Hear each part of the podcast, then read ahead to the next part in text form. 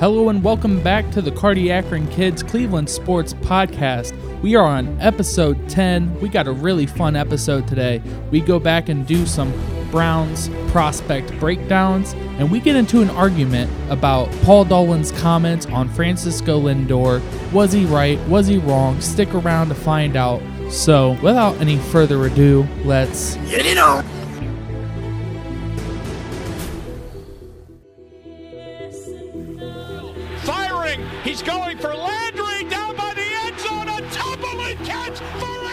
Being a Cleveland Brown is way more than just playing football.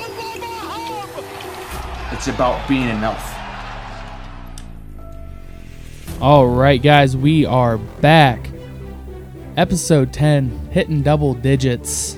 Wow. It's, uh, Made it this far. Yeah, made it this far, having fun doing it. So it's uh it's exciting. Uh, we're starting off today's episode with your Cleveland Browns.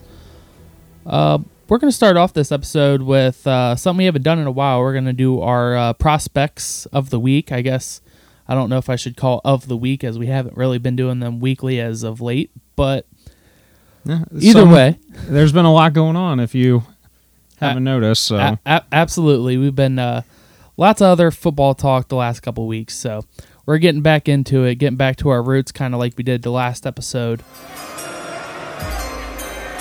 Um, I'm going to start this one out. I'm looking at uh, safety. We are both looking at safeties this week. no, I'm No? actually I changed it up on you. Yeah, I'm Okay. gonna go defensive tackle Okay, he's gonna he's gonna have a defensive because you you did safety, and I was like, you bastard. I was gonna Yeah. do a safety, but Sorry about that. So yeah, looking to fill the hole of uh, Jabril Peppers getting traded.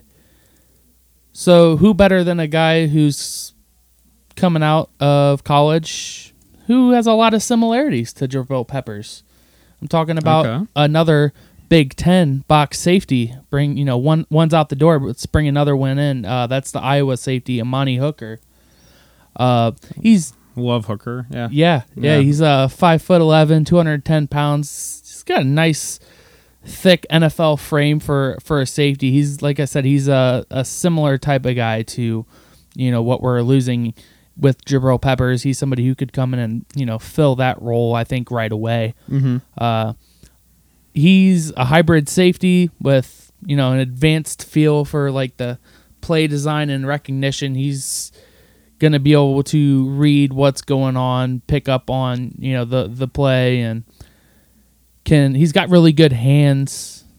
And he's gonna if he if the ball is in his vicinity, he's he's gonna snag it for sure Yep. like I said, he's got the the NFL size and frame, so that that's good. He's going to be pretty good in run support. He can deliver some big hits. Um, now he, he's going to be able to handle probably tight ends pretty decently in coverage. Um, probably not receivers as much, but I'll get into that a little bit later when we get into some of the negatives on him. Uh, but he does have, you know, above average like pattern recognition and ball skills, and you know he's he's able to read the quarterback's eyes and move accordingly. So that's good instincts to have when you're floating around back there in that position. Uh, like I said, it's got sticky hands. If the ball's in the area, he's he's gonna catch it. He's gonna make a move on it. So that's that's good. And you know the skills he does have is going to make him fit really well in special teams, and that's an area the Browns struggled the last couple years. So he's a guy, Yeah. you know, coming out a young guy in the draft we can throw on the special teams unit and Yeah. can come out and play well for us for sure. Um, so like I said, I referenced before, he it's not it's not all good. Um, he doesn't necessarily have you know the athleticism to handle like the playing the single high. Um, he kind of just lacks the agility for it. Not that he doesn't have like downhill speed, but he kind of lacks the agility and the acceleration to keep up with the cuts. You know, some of the receivers will be making. Um, he takes a little long to unwind his hips. You know, when he's in deep coverage, uh, doesn't have great you know recovery acceleration when changing directions, and he's also kind of prone to biting pretty hard on the play action. So he can easily get thrown out of position if he's not careful and doesn't work on that. Mm-hmm. You know, going to the next level. Sure. And another area the Browns have really need to improve is he he really tries to, like I said, he's a big hitter, and a lot of those big hitters tend to do the shoulder tackle, try to just bowl a dude over, and he he loves to do that, but he also needs to work on wrapping up That's a lot a, better. that's a scary thing since the Browns were one of, if not the worst, tackling teams in the NFL last year. Absolutely. So that's that's something he has to work on if he wants to really be effective and be able to take it to the next level to really, you know, have an impact as a starter in the league. So that's kind of my rundown of him. Like I said, I mean, very comparable to Jabril Peppers.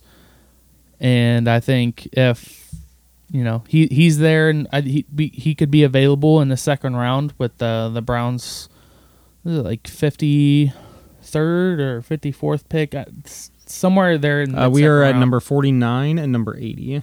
Oh, 49. Okay, my Mhm. bad. So yeah, uh, late you know that mid second round pick could be a great option for us.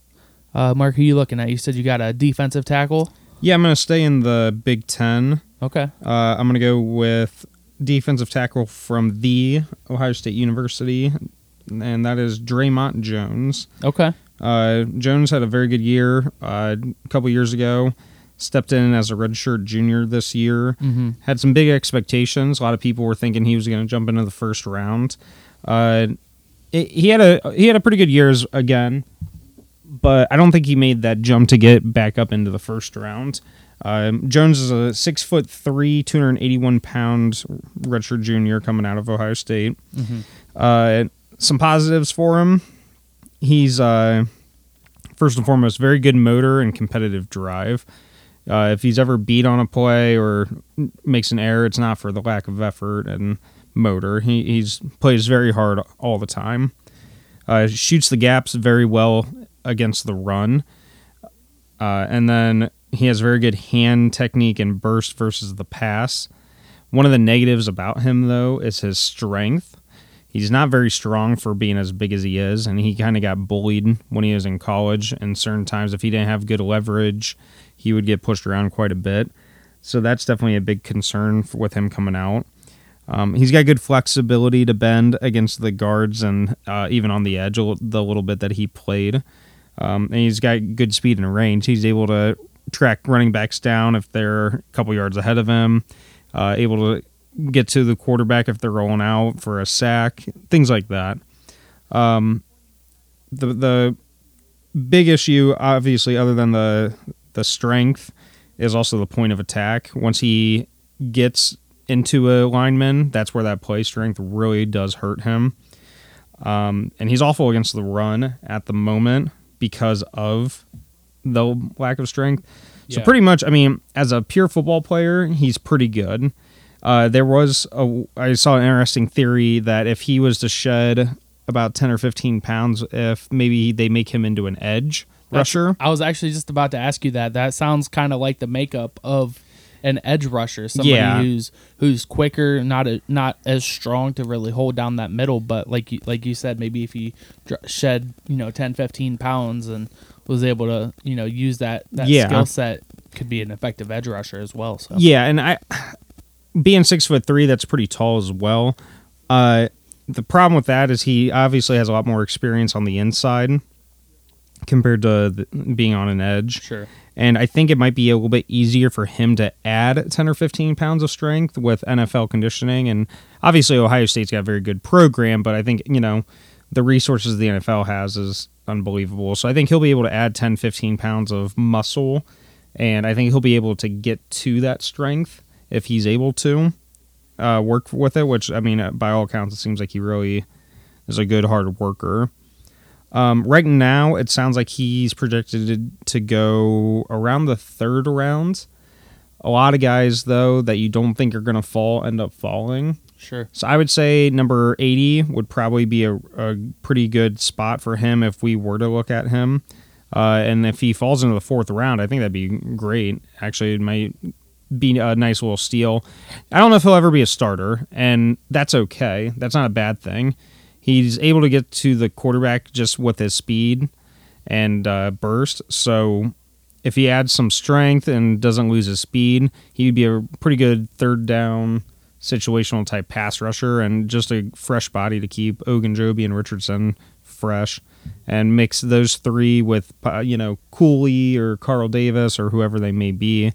And I, I mean that makes an interior D line from a weakness into a strength, which John Dorsey has obviously uh, done this last couple years, turn weaknesses into strengths. So, um, but yeah, I, I think Jones could be a pretty good fit here, actually. Yeah, sure. And as you know, as we are very well aware with this roster, is we're not you know in need of trying to pick up really too many starter positions now. Now we're kind of looking for depth, and Yeah. that's a good you know the draft is good for that, And one especially thing, those mid rounds. So one thing I think that helped him at Ohio State to have success is look at all the NFL talent he had around him. You know, he had Bosa on the edge, he had Chase Young on the other edge. Uh, you know, I mean, they're usually playing up ahead, so teams would have to pass, and his pass rushing is definitely a strength of his. But coming into the NFL, obviously you're going to play against better competition, but you're also going to have Myles Garrett, Olivier Vernon, Ogunjobi, and Richardson all on that defensive line as well. So he might uh, get those one-on-one matchups where he can out quick a guy, and uh, I I think he he would even be in an even better situation than he was at Ohio State, and so that could honestly that definitely benefit from him or benefit him being surrounded by all that elite talent. Sure, definitely good. Um, so they had the NFL owners meetings They did, this week. yeah. Uh, some interesting stuff to come out of it. Some some real uh, interesting rule changes, but we're gonna get to that in a second. But before we do that, another thing I want to get into, and this is you you made a, me well aware before the episode that this is gonna be kind of like my segment here.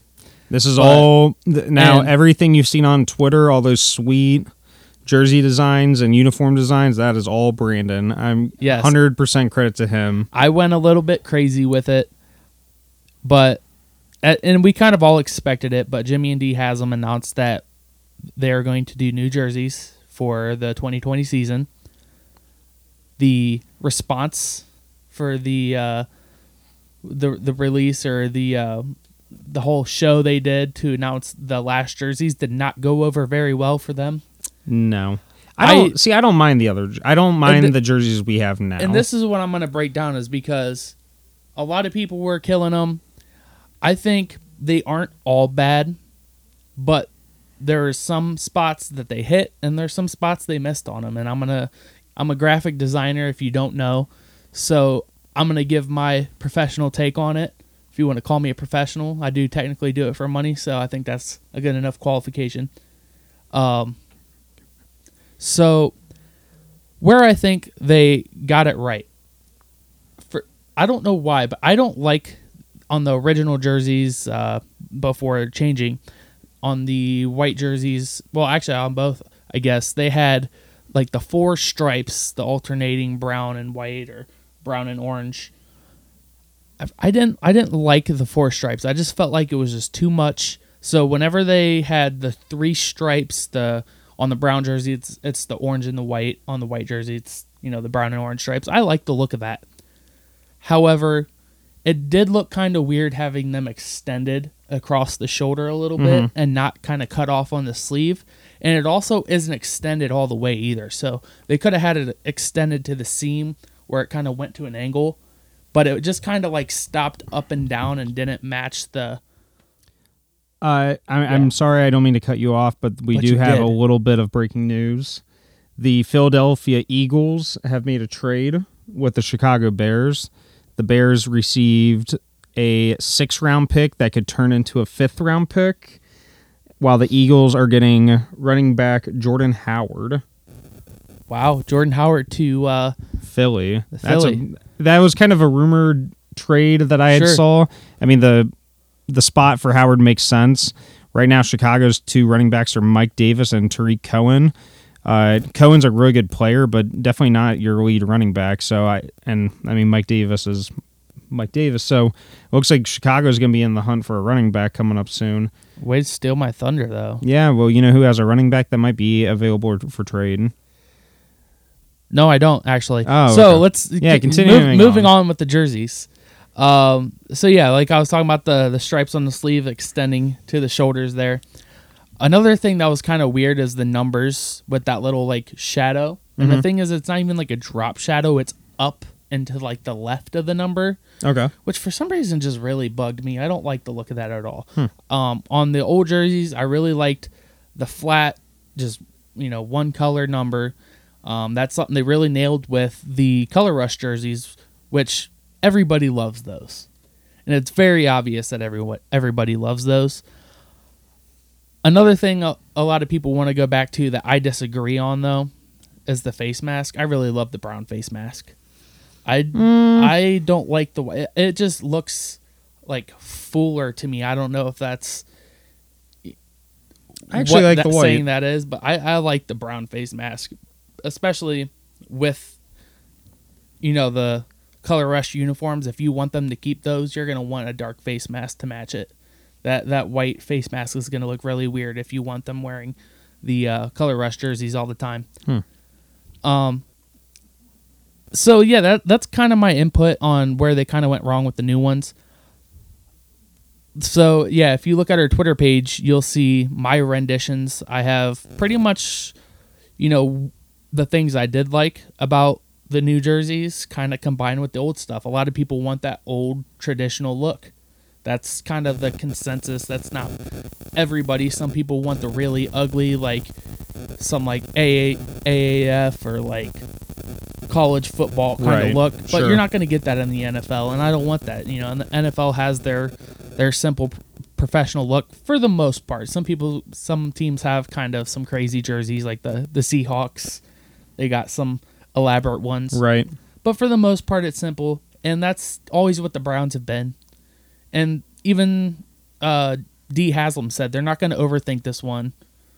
They're going to go something simple and something traditional, which is exactly what they need to do. And I guess the last thing is, I wouldn't mind if they did the exact same things as the old jerseys before they, you know, went to the current ones, but using the new the new tones of orange, the deeper orange and the deeper brown, because I really like those. The other ones seemed kind of dull. Okay. Um, some people like those. So that's kind of like the nitpicky things I guess I look for as a graphic designer and you know, my input on what direction I'd like to see them them go with the jerseys. Uh, the last thing is just you know, like again, everybody loves the color rush jerseys. I do too. I'm not going to say anything against it, but they're doing a redesign. So if you think they're just their simple answer is just going to be making the color rush the full time jerseys, I'm sorry, but that's not how it's going to be. There's to if if they're smart though, they're to do something very similar, if not the same, and you know keeping those as the color rush jerseys. But if you're just hoping for them to do those full time, don't get your hopes up for that because I don't see that happening as much as it would be nice. And I think a lot of people would agree that would be great to see them out there. But we also have a little little bit of bias on top of them looking great. That was the jersey Baker Mayfield was wearing Well, yeah. when he sure. came in and won the first game and I would. 30 something games. So- I would just. uh I would just like to see them wear an orange jersey. It doesn't have Oh, to be all the time. I just I love the orange jerseys. They're different. They're unique. That's something I didn't even mention. That's a that's absolutely like I wish we had orange jerseys with it with these current uniforms, but they never wore them. I have a Baker Mayfield orange jersey, and well, it we seemed don't even like have those them. Like anytime you'd see pictures of them going out and doing like charity stuff, Right. They were wearing the orange jerseys, but they would never wear them on the field. Now I heard that was due to something with how the numbers were on them. They were kind of hard to see, so they weren't like viable for game day or whatever. Right. They, I know they wore them a couple times the very first year they made that change, but since then they- they haven't worn them. But they have them available, so that really made me angry. But I, I totally agree with you on that. You need to bring back some orange jersey and at least be wearing it two to three times a year. Sure.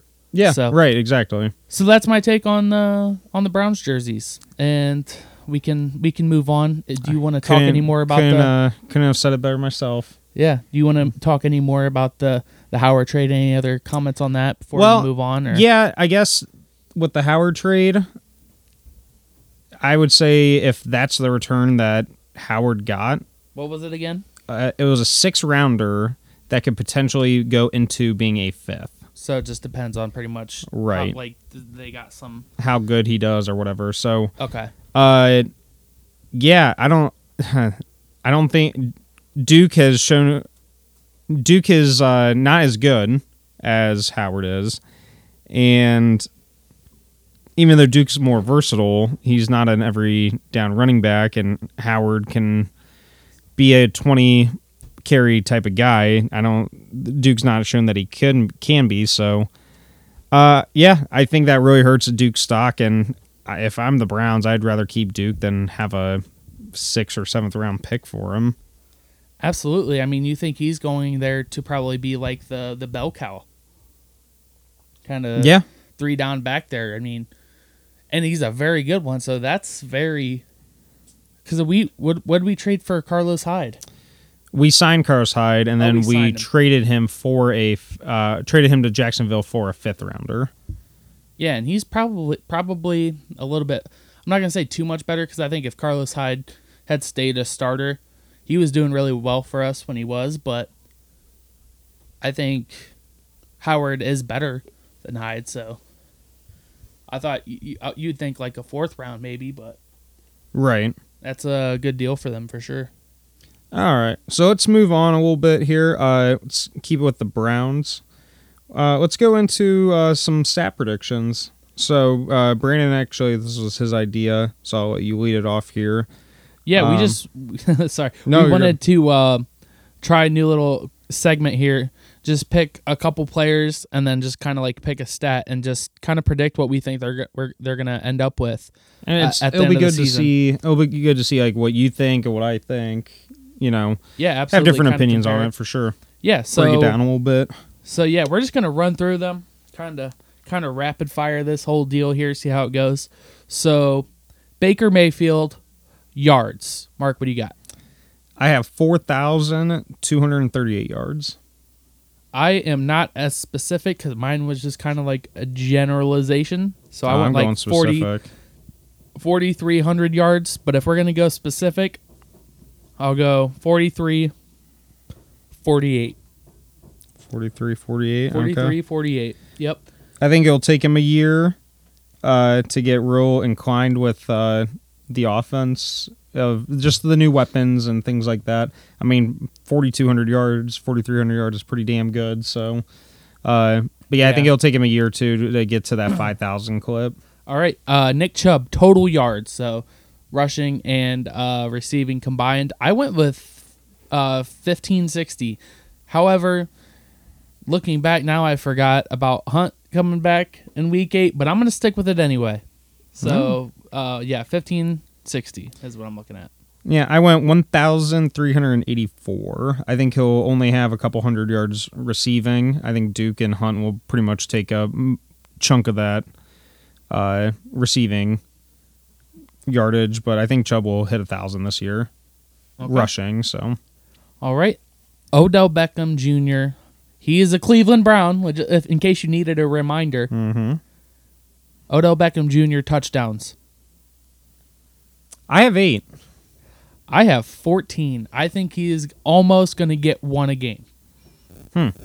I think, th- excuse me, I think that uh, there's a lot of chefs that Baker needs to make sure get their touches uh, between Njoku, Landry, Hunt, Chubb, uh, Higgins, all those type of guys. I think everybody's going to need their touches, need their touchdowns.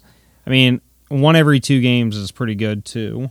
Yeah, but he's just he's so good and he can do it so many different ways. He's going to be targeted like crazy in the in the red zone and he also has the ability to take a slant play anywhere on the field, catch it and run the rest of the way. So Right, but Baker's the type of quarterback, and this is a positive. Don't don't take it as a negative. He doesn't care if you're Odell Beckham Jr. Oh, or you're. Quincy Morgan, Yeah. or if you're Randy Moss, or if you're Dennis uh, Northcutt. Dennis Northcutt, whoever. He's gonna get the ball to whoever's open. That that one was for my dad. He's a big Dennis Northcutt Yeah. fan. Um, yeah, so I'm I'm aiming high, but that's also you know in my opinion, uh, going to be a result of Baker having a lot of touchdowns, probably like 40 plus touchdowns. I don't know. We'll we'll save that for the for whenever we predict uh, Baker's touchdown numbers. But let's move on. Joe Schobert tackles this year. Now he had around 105 last year, and you know was hurt a couple games, and then had like 100 and I want to say like 50 something the year before that in 2017. So I'm going somewhere in the middle. I'm went with 126, and this is combined tackles. Sure. So, Yep. Uh, I went 94. I, I'm projecting maybe an injury again for Joe. I mean, Joe just plays so hard. I think it's just inevitable. Um, and I think with the improved defensive line as well, I don't think the opportunity to have as many tackles will be there. Okay. And uh, the final stat we're going to predict is Myles Garrett sacks. Yeah, I had 16 and a half, so about one a game. And I went 17. I went one a game plus, you know, one. Yeah. Okay. Yeah. Well, one, one a week. there you go. One Right. a week. He's he's going to get a sack in the, the bye week as well. So yeah, I think other than I mean the Odell and Schobert tackle, uh, Odell touchdown, Schobert tackles are pretty far off, but the other three we're close enough. Yeah. So yeah, that was just a, a fun little thing. We'll kind of keep track. We'll uh, keep these in the in our little stat book here, and I don't know. Maybe if we can find it a year later, a year from now, or whenever we uh, get the final results, we'll uh, match them up, see how we did. Right. Yeah. So uh, yeah, so let's go ahead and we'll talk a little bit more about the uh, owners meeting and things like that. A lot of new rule changes. Um, quickly, I'll run through them and then we can talk about them individually. So uh, you're now allowed to chal- uh, challenge for pass interference calls. Uh, you, you do not get more challenges, but you now have the option to challenge that. Uh, there's the new blindside blocking rule, where all blindside blocks are illegal to the head, chest, shoulder area. Uh, enforcing unsportsmanlike on uh, PA, PA attempts or uh, onto the kickoff, depending on the team celebration. Because it used to be just on kickoff, so now you have the option. And then the kickoff change permanent. What's that one? Uh, the was it? Did they just move it up to the twenty five or no? Um, so where they line up on the kickoffs, how they can only have the people within like that twenty five yards or something like that, where everyone has to be closer to on the the receiving team. They have to be closer to um, the ball, pretty much. Huh. Okay. I, I missed that one. So they like change that that format where all but like the returners or I forget exactly what it is, but they all have to be closer. So there's not as much of, and I don't think there's a run up either. They're not allowed to run up. The kicking team has to line up. Uh, NFL, I think, has always had that. I think college is the only one that doesn't, or that you can run up like that. Right? Well, whatever it was, they, they changed the rule, and it, last year was kind of a, a test period, and Okay. they decided to make that official. Okay. So the challenging the pass interference could be either a really good or really bad case. I think the bad part of it is going to be when it changes the outcome of a game. If the booth reviews maybe a, a Hail Mary pass or a pass to the end zone for a team to win, Booth challenges it, says there was a pass interference and there's one last play. I think that could be not only annoying, but just I think bad. I mean, just ima- I mean, of course, the Browns are going to probably be the first team to lose because of this rule because we're the Browns. Um, We're not but we're not the Browns Well, anymore. right. We're new Browns. Thank you very much. what do you what do you think of that? I think there were different ways to go about it. I don't know if adding it to be able to challenge it is the right way, and also how it, you know, the result of it. Like, um, Adam the Bull had kind of an interesting idea, and it's one I thought about too, and it's something that A- AAF does, where they have like a sky judge, and like if you had somebody who was, you know, like another official who had that that overview look, who can see these calls and maybe like get an instant replay and can like call down before they like snap the ball again and can you know stop it take the extra look at it to make sure or he can make the call you know one way or another maybe have the power to overturn an egregiously bad call i, I like that idea but i can also see where it gets muddy like what do you consider what's worth ch- you know changing Right. what what's worth taking that extra look at. Um, another interesting he, suggestion he, he had was uh, instead of making it like at the spot for like a 50 yard penalty, maybe limiting it. Like if it's anything over 20 yards, you only get 20 yards on it. Because the thing with the penalty is not that they don't already do it, but they're going to players are going to find a way to evolve and start practicing ways to intentionally draw these kind of penalties even more so. Right. And it could just get messy. But Definitely. I don't like the idea of being able to challenge it, you know, just chucking up a Hail Mary, you know, getting that call. If it gets missed, obviously that's kind of the rule. If it if it were to be called, you just kind of get it at the 1-yard line or half to the distance or whatever. But there's potential to get, you know, 50, 60 yards on a on a penalty, which I get the frustration where if they could, could have caught it there, they would have had all that yardage. So I think if you kind of limit it a little bit, then that could be a good way to go. It's it'll be interesting for sure. I just I don't know if this is the right way to do it, but they're just trying to take a step to make it better because there have been some really bad missed calls. So whether this is the right or not right direction, something had to be done in some capacity. There's a lot of gray area with it, so it'll be be interesting to see how it uh how it pans out. Yeah, yeah. I'm. I just really hope with these new rules that they. I just don't want them to change football too much. Uh, like this Too next late. rule, the new blindside blocking rule, I can definitely see that just from a safety standpoint.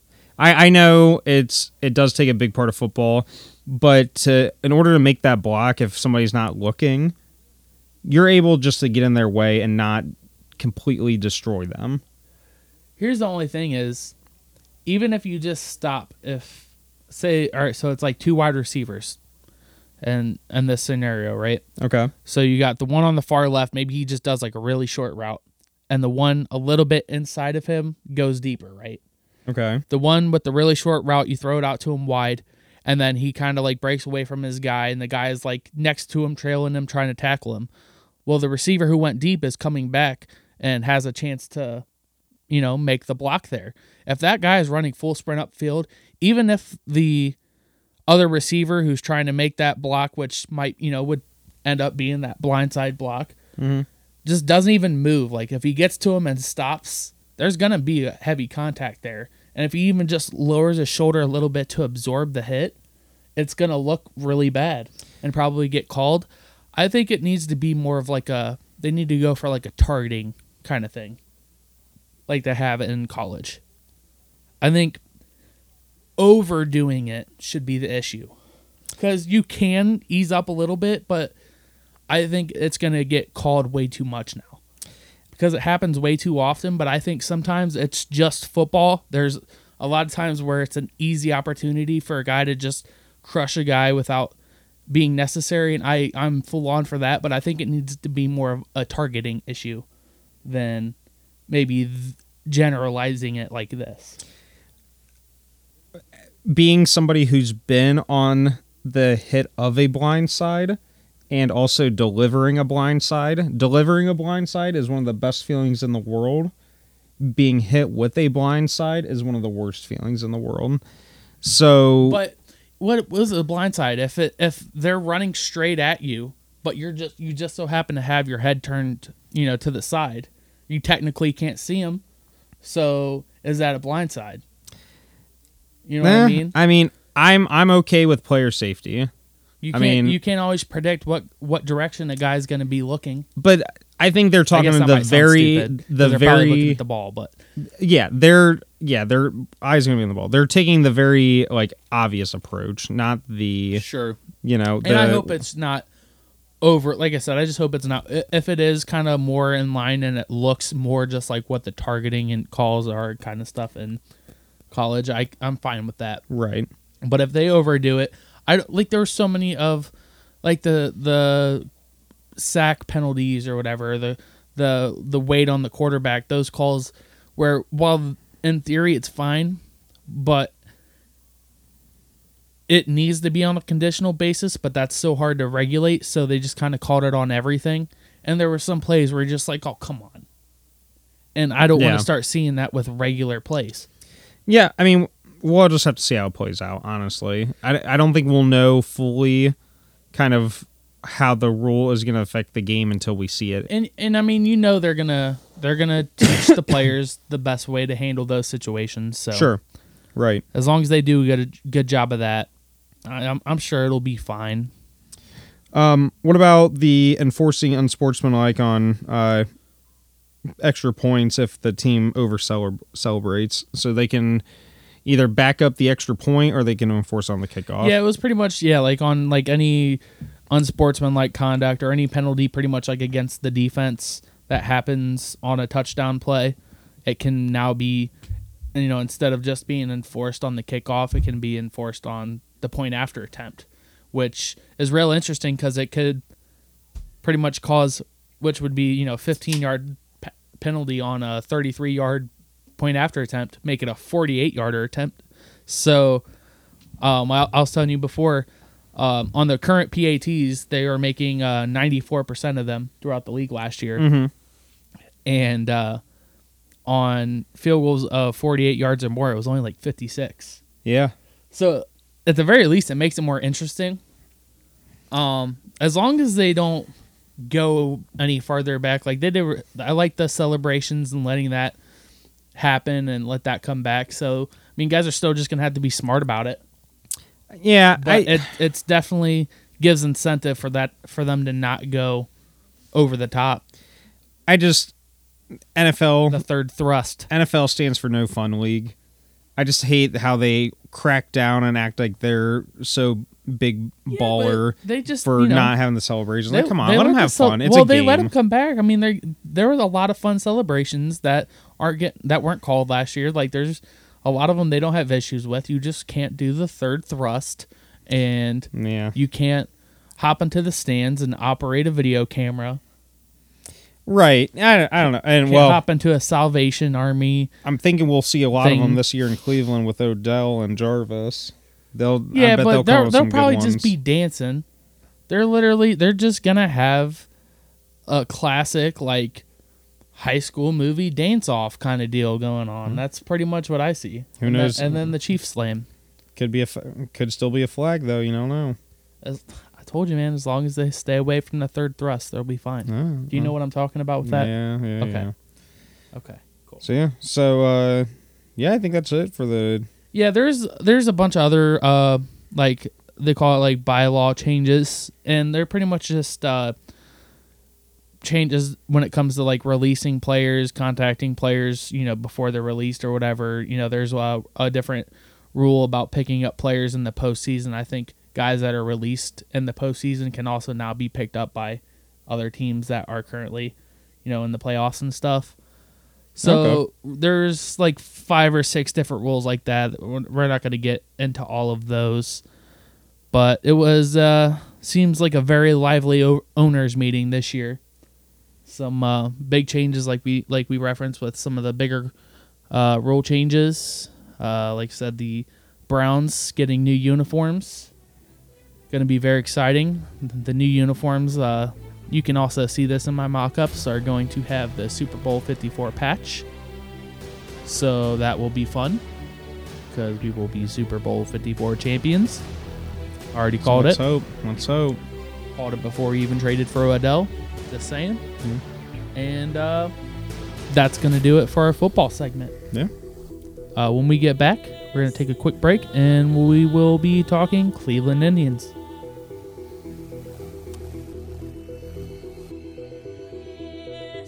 It's hit high, hit deep to left. Down the line it goes. It is gone. Bowler on the right side. Kipnis diving toward his left. Has it. Gets up. Throws. He got him. Swung on. Hit high. Hit deep to left. Away back. Gone. All right, so moving on here, we'll talk a little bit about the tribe. Uh, 25 man roster was announced uh, in between episodes. I humbly brag, I got 24 of the 25 correct. The only one I did not get correct, I had Max Moroff making the team. Uh, this was before we had signed Brad Miller, I believe. So I'm gonna even chalk it up as we didn't even have Brad Miller on the team when I made that list. So good job, me.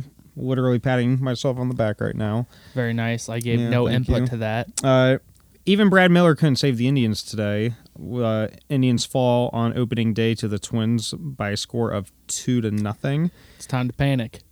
Kluber had a pretty good day so far. Seven innings. He uh, gave four hits, two earned runs, and five strikeouts. Uh, our offense literally had two hits today. Brad Miller was actually one of them. Had two hits or a hit, excuse me. While uh, Leonys Martin had the other hit. Um, yeah, honestly, disappointing, but not anything that uh, is all that surprising. Yeah, it was a good game there till what the seventh inning. I mean, Yeah. Kluber was was pitching really well, and then he just had to stay in there too long. I mean, that's gonna happen. It's or it's so early in the season. You get a guy a little bit older going that long. Yeah, and No, I'm actually I'm sorry, I'm gonna correct myself real quick. Moroff did make the opening day roster. Miller's took the spot of uh, Jason Kipnis going out with injury. Oh, you you messed up. So I was still I was still one You off. messed But up. if Kipnis never gets injured, then Brad Miller doesn't get signed. And Sure, yeah. sure. So, but yeah, disappointing. I mean, two hits is obviously very bad. Now the Twins starting pitcher Jose Berrios, very good. Went seven and two thirds innings. Only gave up two hits, one walk, and he uh, had ten strikeouts. And I know a lot of those were looking. I, I, don't see the exact number, but was quite a bit of them.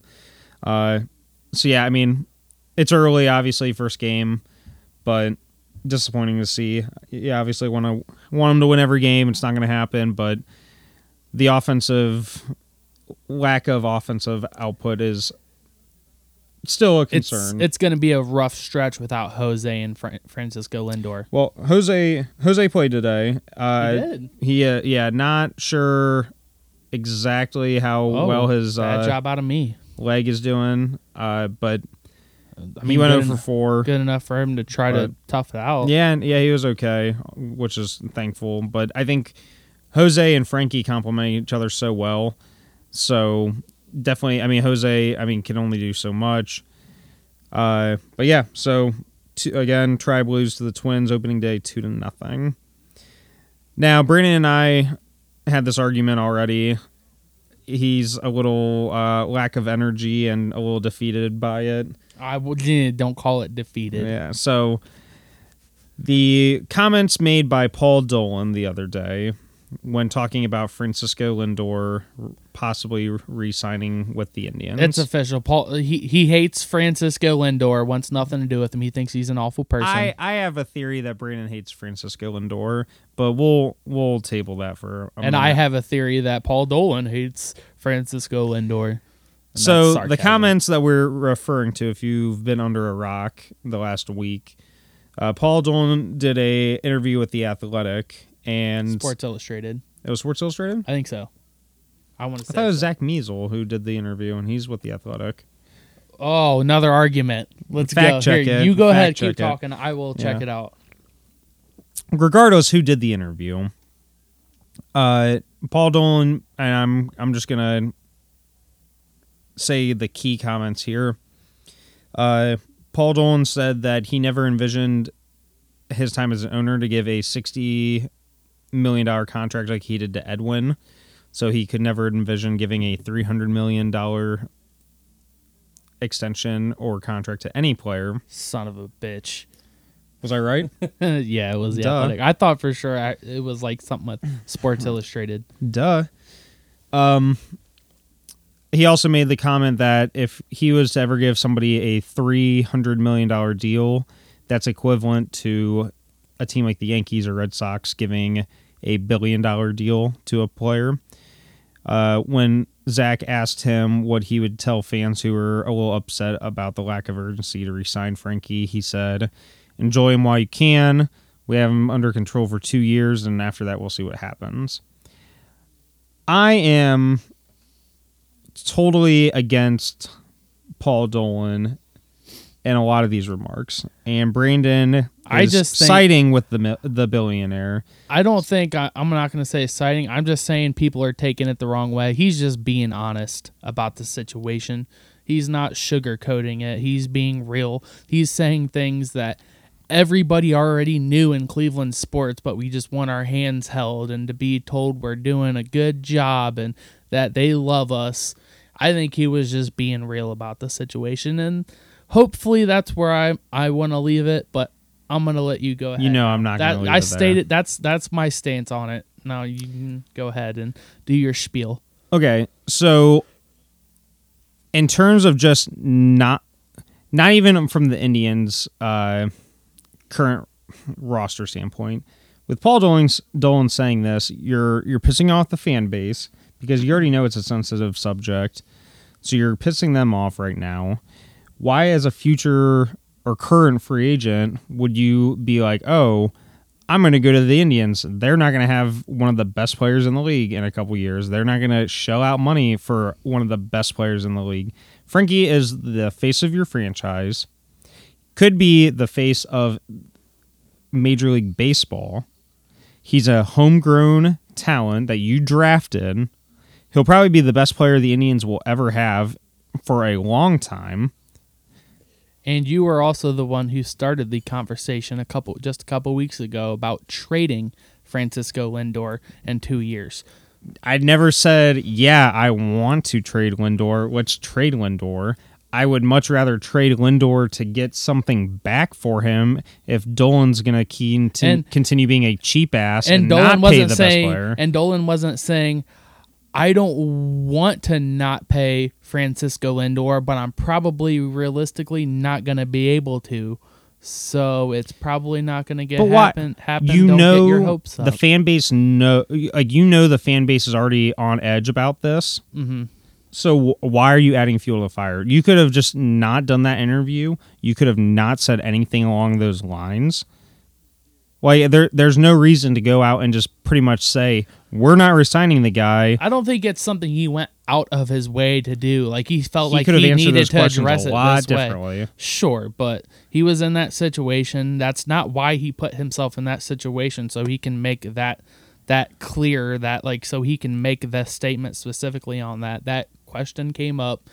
He in a moment probably gave his the best answer he could think of and be, to have somewhat honesty to it. I think that's all it was was just him being honest and not sugar sugarcoating the situation. And I think anybody in their right mind would know that it's a tough situation.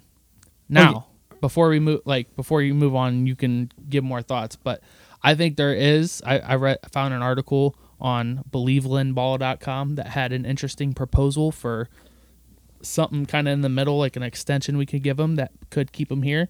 So, um, I don't don't try to say that I hate Francisco Lindor. I love him just as much as everybody in Cleveland.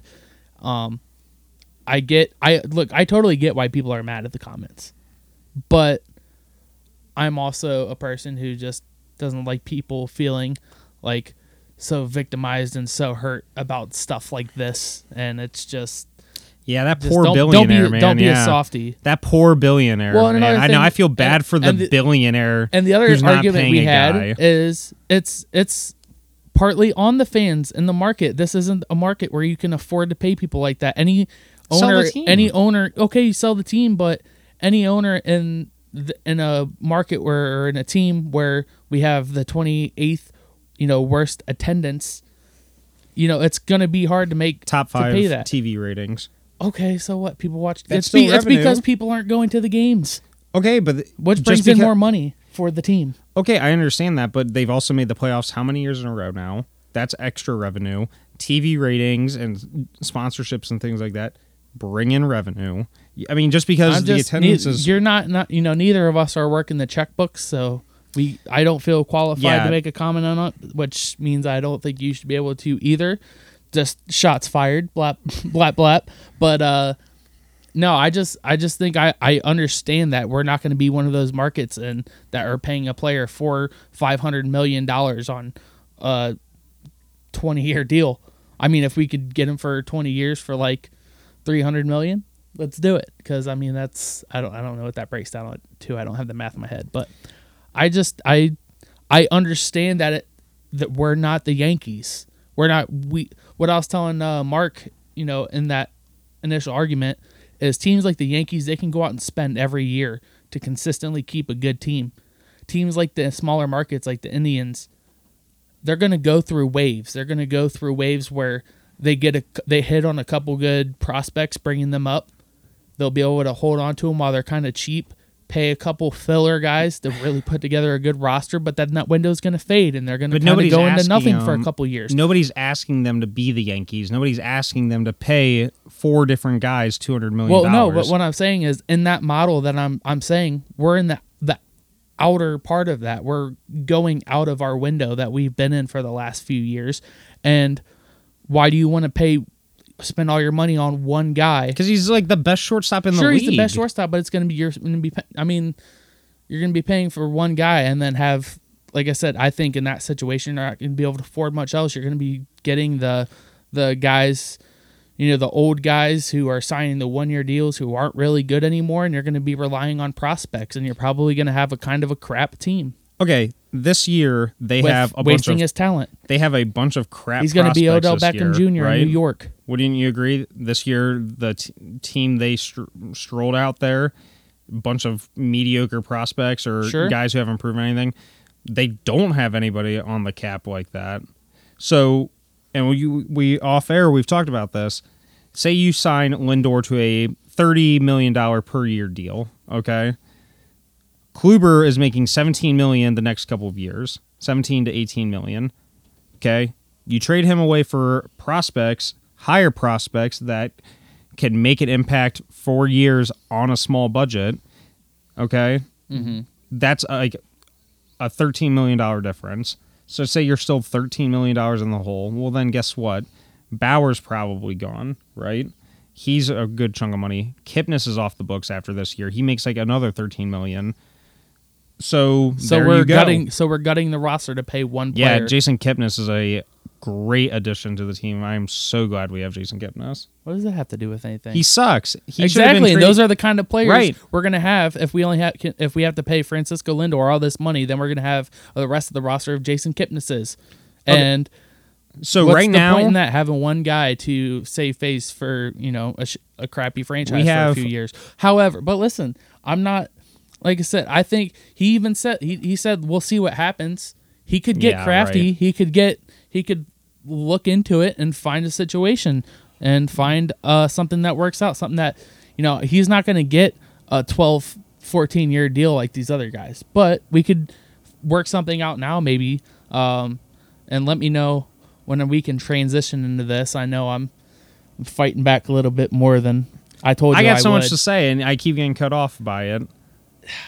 Here's the thing: Dan Gilbert, small market of the Cleveland Cavaliers, he pays luxury tax for a team that is the third worst team in the league.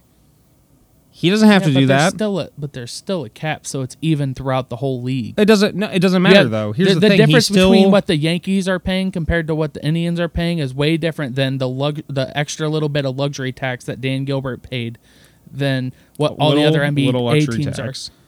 Well, not okay, not little luxury tax, but still, there's a big difference between paying you know the the payroll and what the Yankees have and what the Indians average and what more he was paying than some of the other NBA teams over you know over the cap because it was like I like I get it, but I just don't. I think that's that comparison just doesn't fit. Like I see it, but I don't see it.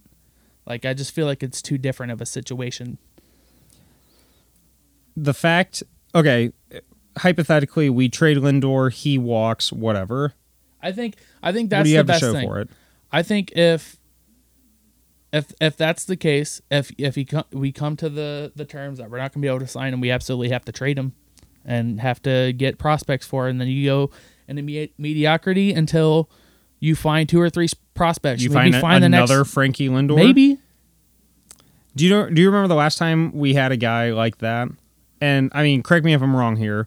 So even when we had good guys like CC Sabathia, Cliff Lee, guys like that, we still traded them off because we didn't have good young talent. here's the thing though. maybe you get a, a, a couple. Maybe you don't get, you know, one Frankie Lindor, but maybe you get three or four, like Jose Ramirez is, and then you get a couple, and th- then you go back to where okay, you're in that spot. You got a couple really good, prospering gu- young guys, and then you spend a little bit of money, like give some uh, Edwin Encarnacion deals out and fill out the roster and make a run in that section. That's kind of that's No. what I'm saying. No, Like, no, no. That's that's their chance to do it. if if Paul Dolan wants to continue being a cheap billionaire and not put a winning team on the field, sell the team. It's that it's that easy. If he's Okay. not going to continue making improvements to the team, I guess the only the, the main difference we have is you think it's that easy, but I think it's much more of a complex situation. he That's he's all. a billionaire. He has the money. He doesn't want to spend it because it was his parents who bought the team. It's not in his interest, which is fine. That's exactly what happened with Al and Randy Lerner. Sure. Lerner Senior loved the Browns, wanted it. Lerner Junior You know, was a right, soccer fan. I can see if it, soccer if it's he's not spending the money because it's money that he's not going to get back because you know doing that if you once once you hit that you're just spending to spend to do something you're a fan of and to make that better but he's probably you're you're more, you're probably right in this aspect where he's more in it to uh, just run it like a pure business something he's got to you know get as much out of what he his puts into it interest. It's not his interest. That's the Sure. problem. If I don't hypothetically say if I had billions a- of dollars and I would, you know, like if we were in the same scenario, because I love the Browns much more than I love the Indians. But if I was a billionaire and I owned the Browns, I would throw away ridiculous money to if there was no cap to Okay, do whatever I could to make There's them a another thing. for sure. Look at Jimmy Haslam. Okay, Jimmy Haslam continually fires people, head coaches, GMs, all that stuff. Right? It's not because he w- likes wasting money or having fun. It's because he wants to win. Jimmy Haslam's a billionaire who spends money. He's still probably paying. You know, he's paying Hue Jackson still. I mean, all you know. Look at all the guys. Ch- Chudzinski's probably still getting paid. You know, th- I mean, those are guys who are still getting paid, and it's not because Haslam's like, tee hee, I'm going to throw money and burn it to the ground. Right. He wants to win, and he wants to find the best solution for that. Francisco Lindor is the type of general generational player who's going to keep you to being at least good and competitive throughout his entire career. We have Jose for a, a cheap contract Hey, I'm not for the next few years. Those two alone, at least for the next three, four, maybe even five years, can probably win you the Central Division.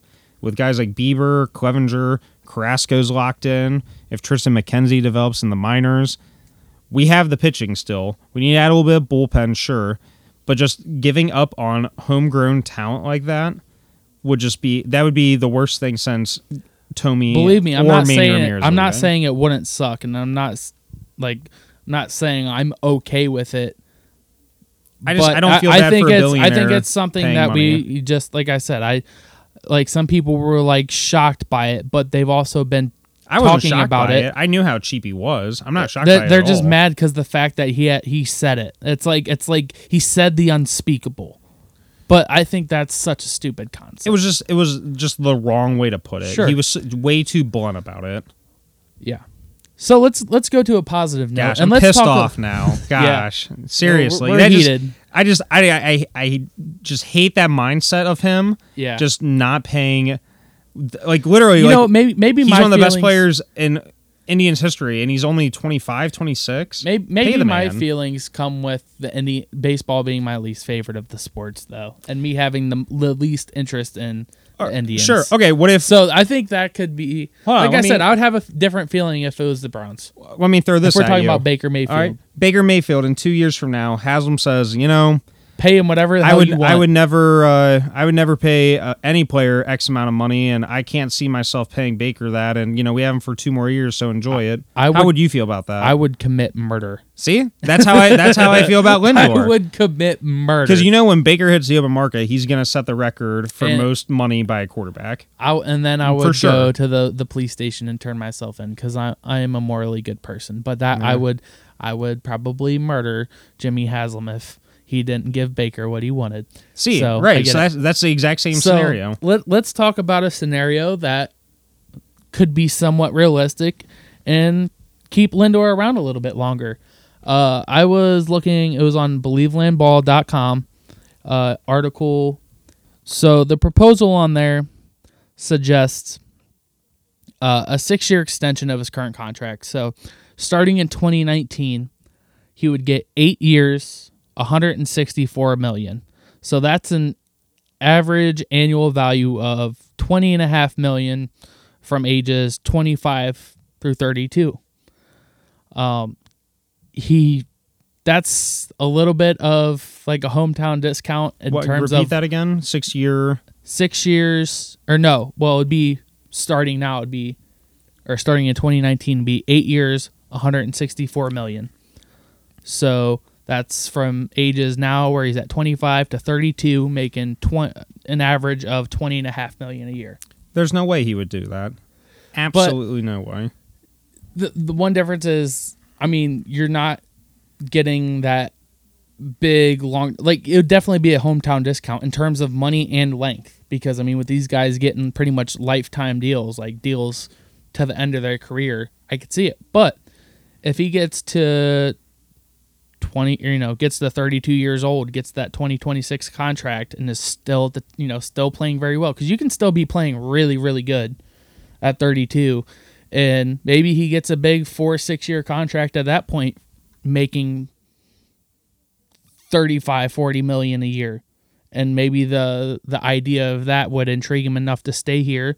You know that that deal is pretty much the hopes that he really loves cleveland and is willing to meet in the middle not saying that's necessarily most most realistic but i think that's our best hope I don't think we can let it get to the point to where he hits the open market. He's a completely free agent, and we offer him the most money. I, I would rather trade him than let him go on the open market for sure. Oh, absolutely. But just like we've seen it time and time again, Jim Thome walks, Manny Ramirez walks. We trade Cliff Lee. We trade CC Sabathia. Just can we keep one hometown talent, one guy that we've grown and kept? That's just all I ask for. Literally, Frankie. Like if we get rid of him, we are not going to have a guy on that level for a very long time yeah. very long time. And I, I love Jose, and I mean, you Jose needs help. It can't be just Jose. So I don't know. I don't know. It just we'll see more when the time comes. What ends up happening? Plus, I've like I said, my my other thing is I've been in the mindset that there the the door is closing, and once it's closed, it's going to be closed for probably six to eight years You can keep it until we hit on some prospects until they those prospects start developing and we kind of get to a point to where we get a couple of them up playing you know young guys playing on cheap contracts and then we can afford to pay you know give some Edwin Encarnacion deals where it's like three years 60 70 million dollars for a couple filler pieces and have a good enough roster to compete i would obviously trust me i'm i'm not trying to say i don't want lindor here obviously he's a top probably what top five player Probably, Arguably At- a top five worst, player. top ten. At very And worst, but he's MLB, probably top five. Of course, you want that on your team, but I just think like a, it's a tough situation because neither of us own and manage a sports team, so we don't know the the all the business and all the that's logistics that go the- into if, it. If he if he can't pay it, that's fine. Just sell the team. but I, I think even if money. he sold the team, I don't know if you're going to get a new owner in here who's going to be will, willing to do much more, as much of it as it would take, I promise you, if there was a new as much as it would if take. Paul Dolan put the team for sale right now, it's valued at a billion dollars. I guarantee you the new owner would not only buy them for a billion dollars, but would spend to keep Lindor and have a winning team. Because that was the thing with Gordon Gund is his teams were pretty bad towards the end, and he was not exactly shelling out money. Dan Gilbert comes in, he's paying a ton of people. The Lerners were just really bad with how they used their money, and so is Haslam. But Haslam's at least it seems like he's learning and trying to get it right now with Dorsey and Freddie and stuff. I mean, it was Yeah. through trial and error. I mean, the Dolans have owned it since 2002. Yeah, I mean we're we're beating a dead horse here just because I see Major League Baseball being way different because there's just so much Yeah. more money thrown around in comparison to We'll the other to leagues with Agree to disagree on with the one, salary for caps. Sure. There's just so much more money in baseball that goes around. It's you can't you know just just willy nilly. At least you know NBA owners and football owners have an idea of the max that they're they're going to be spending. Okay. I, That's gonna said being a dead horse. it. That that's that's my final stance on it. Obviously, we know Mark's final stance on it. you're it. wrong. We could It's okay. and I think you're wrong. And you're allowed to that's be not wrong. okay. You're allowed to be You're- wrong. no, and you're not. So You're allowed to be my co-host still. I get it. okay, actually, that didn't make sense. You're allowed to be wrong too. Mm, If I say you're not, then that's saying I'm wrong. So you are wrong. Yes. no, yeah, Thank you you're for right. coming are around wrong. finally. So that was fun. Yeah. Uh, Move so on. So yeah, we uh really rambled on about that uh, a lot. So that's gonna do it for the the bulk of this episode. We got one last section here with our games of the week and then our hot takes for the week. So I just almost felt like that was just a really long hot take uh, section there. So we're gonna take a quick break and we will be wrapping up the show with those segments right after this. All right, so for the games of the week this week, I just have stuff for the Cavs. Uh, Monday, the gosh, April first already. It's wild. Uh, they are at Phoenix taking on the Suns. Thursday, the fourth, they're going to be at uh, Sacramento taking on the Kings, and Friday, the fifth, they are going to be at Golden State taking on the Warriors. So big West Coast trip for the Cavs. Hopefully, they don't win too many here, but we'll see. Uh, so yeah, so now we're gonna move on to hot takes, and I'm gonna lead off here. Oh my god! Uh, oh my god! Fire! Oh, fire! Oh my goodness! Oh my God! Okay, it's happening. Everybody, stay calm. What's the Everybody procedure, stay calm. everyone? What's the procedure? Stay calm. Wait, wait, wait, wait. Everybody, calm. My hot take is Brandon hates Francisco Lindor. It's obvious that he doesn't want him to resign here. It's obvious that he actually has a relationship with Paul Dolan. And Oh, we're best friends. and that's why I, I think it's uh, are- a, a family. It's he's not like a a, hot- he's like a distant uncle that uh, maybe Brandon and him never like really grew up together, but you see him at the occasional Christmas party or Thanksgiving dinner, things like that. it's not a hot take because I'm admitting I hang out with the billionaire Paul Dolan all the time. The billionaire who's we've the been cheapest we- billionaire I've ever heard. We, have been colluding for months now on how how we can get rid Brandon, of Frankie Lindor. I, I, I think a part of this too. Brandon is a big Jason Kipnis fan, and he would rather re-sign Kipnis than keep Frankie Lindor. I, was I was and, a Kipnis fan, and but that's not true. Brandon does not like the hair dyeing of Francisco Lindor, and I think that's a big part of it as well. I guess I also love Hitler. Uh, Can I say much, that? Is that really bad? That's a joke. If if you didn't get that, pretty much. Um, I'm gonna go with a not mean hot take because that is just an awful thing to say and suggest. truth. Mine's mine's fun. You want you want to have some fun? I don't, but let's hear it. Johnny Football is gonna take the AAF by storm. Oh my gosh. Now, I don't know if you watched his first game where he really didn't do anything. You played like two or three drives. They were actually alternating quarterbacks. They didn't do anything the Key first to, half. that's a key to Well- success, well, isn't listen, it? Alternating quarterbacks. He didn't play the whole first half. They let him play a couple drives in the second half, but the uh, the other quarterback on the team ultimately ended up leading them to a comeback win over your Birmingham Iron. Ooh, Trent Richardson. Yeah, Hmm. he didn't do nothing. He's he's averaging like two yards per carry. Oh, so nothing. some things don't change. All right. right, But one thing will change.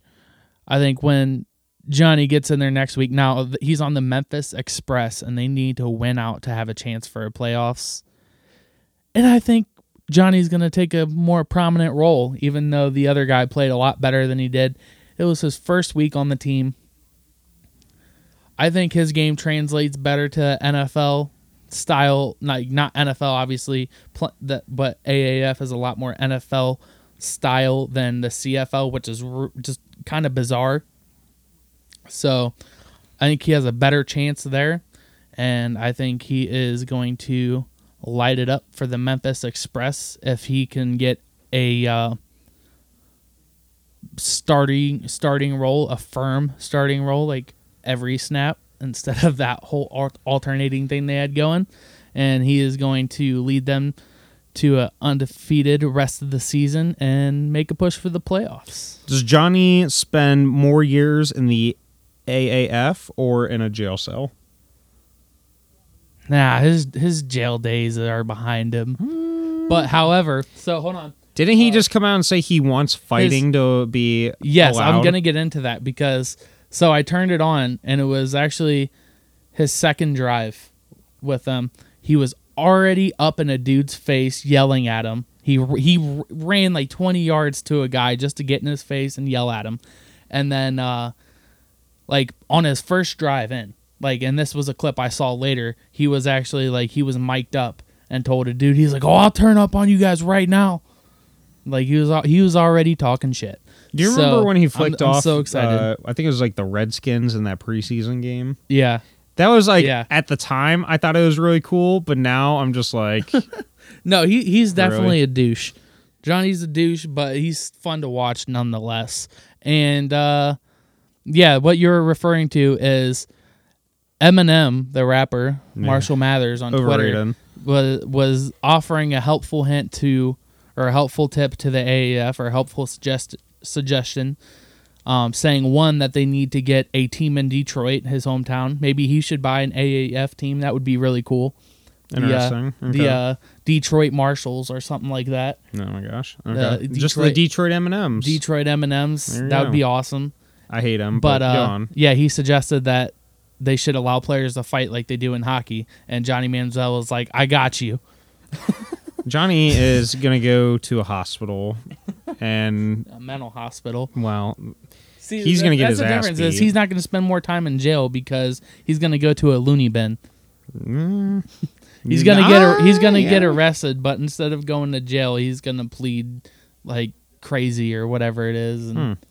Yeah. interesting. So that, that's our hot takes for the week. Very fun stuff. I hate Francisco Lindor. With a passion. Johnny Johnny Manziel is gonna take the AAF by storm. Brandon has this vein on his forehead whenever I say Francisco Lindor I am- pops up. Yeah, I He's am the. I'm the kid freaking out next to the hot girl meme where he's got veins Yep. popping out. Yeah, Yeah, that- that's yeah. that's me. Yeah. That's me. That I, you know, it's it's uncanny how much we look alike actually. So so thank Uh, you, thank you for your uh, wonder, wonderful thoughts on. Hey, great episode. And- Thanks for making like just ruining my night. I appreciate it. Yeah, no problem. Anytime, anytime. Until So, next time, right? Yeah. Until next time, thank you guys for listening. Thank you for listening to this week's show. As always, check out our Twitter and Facebook pages at Cardi Akron Kids. Follow and like so you can stay updated with the show. We have a, another giveaway going on, so make sure you go to our Twitter page, find the post. We should have it as our pinned tweet, so make sure you retweet that for a chance to enter and win. Um, spread the word. We're on YouTube, iTunes, and Spotify. Thanks again, and we'll see you next time.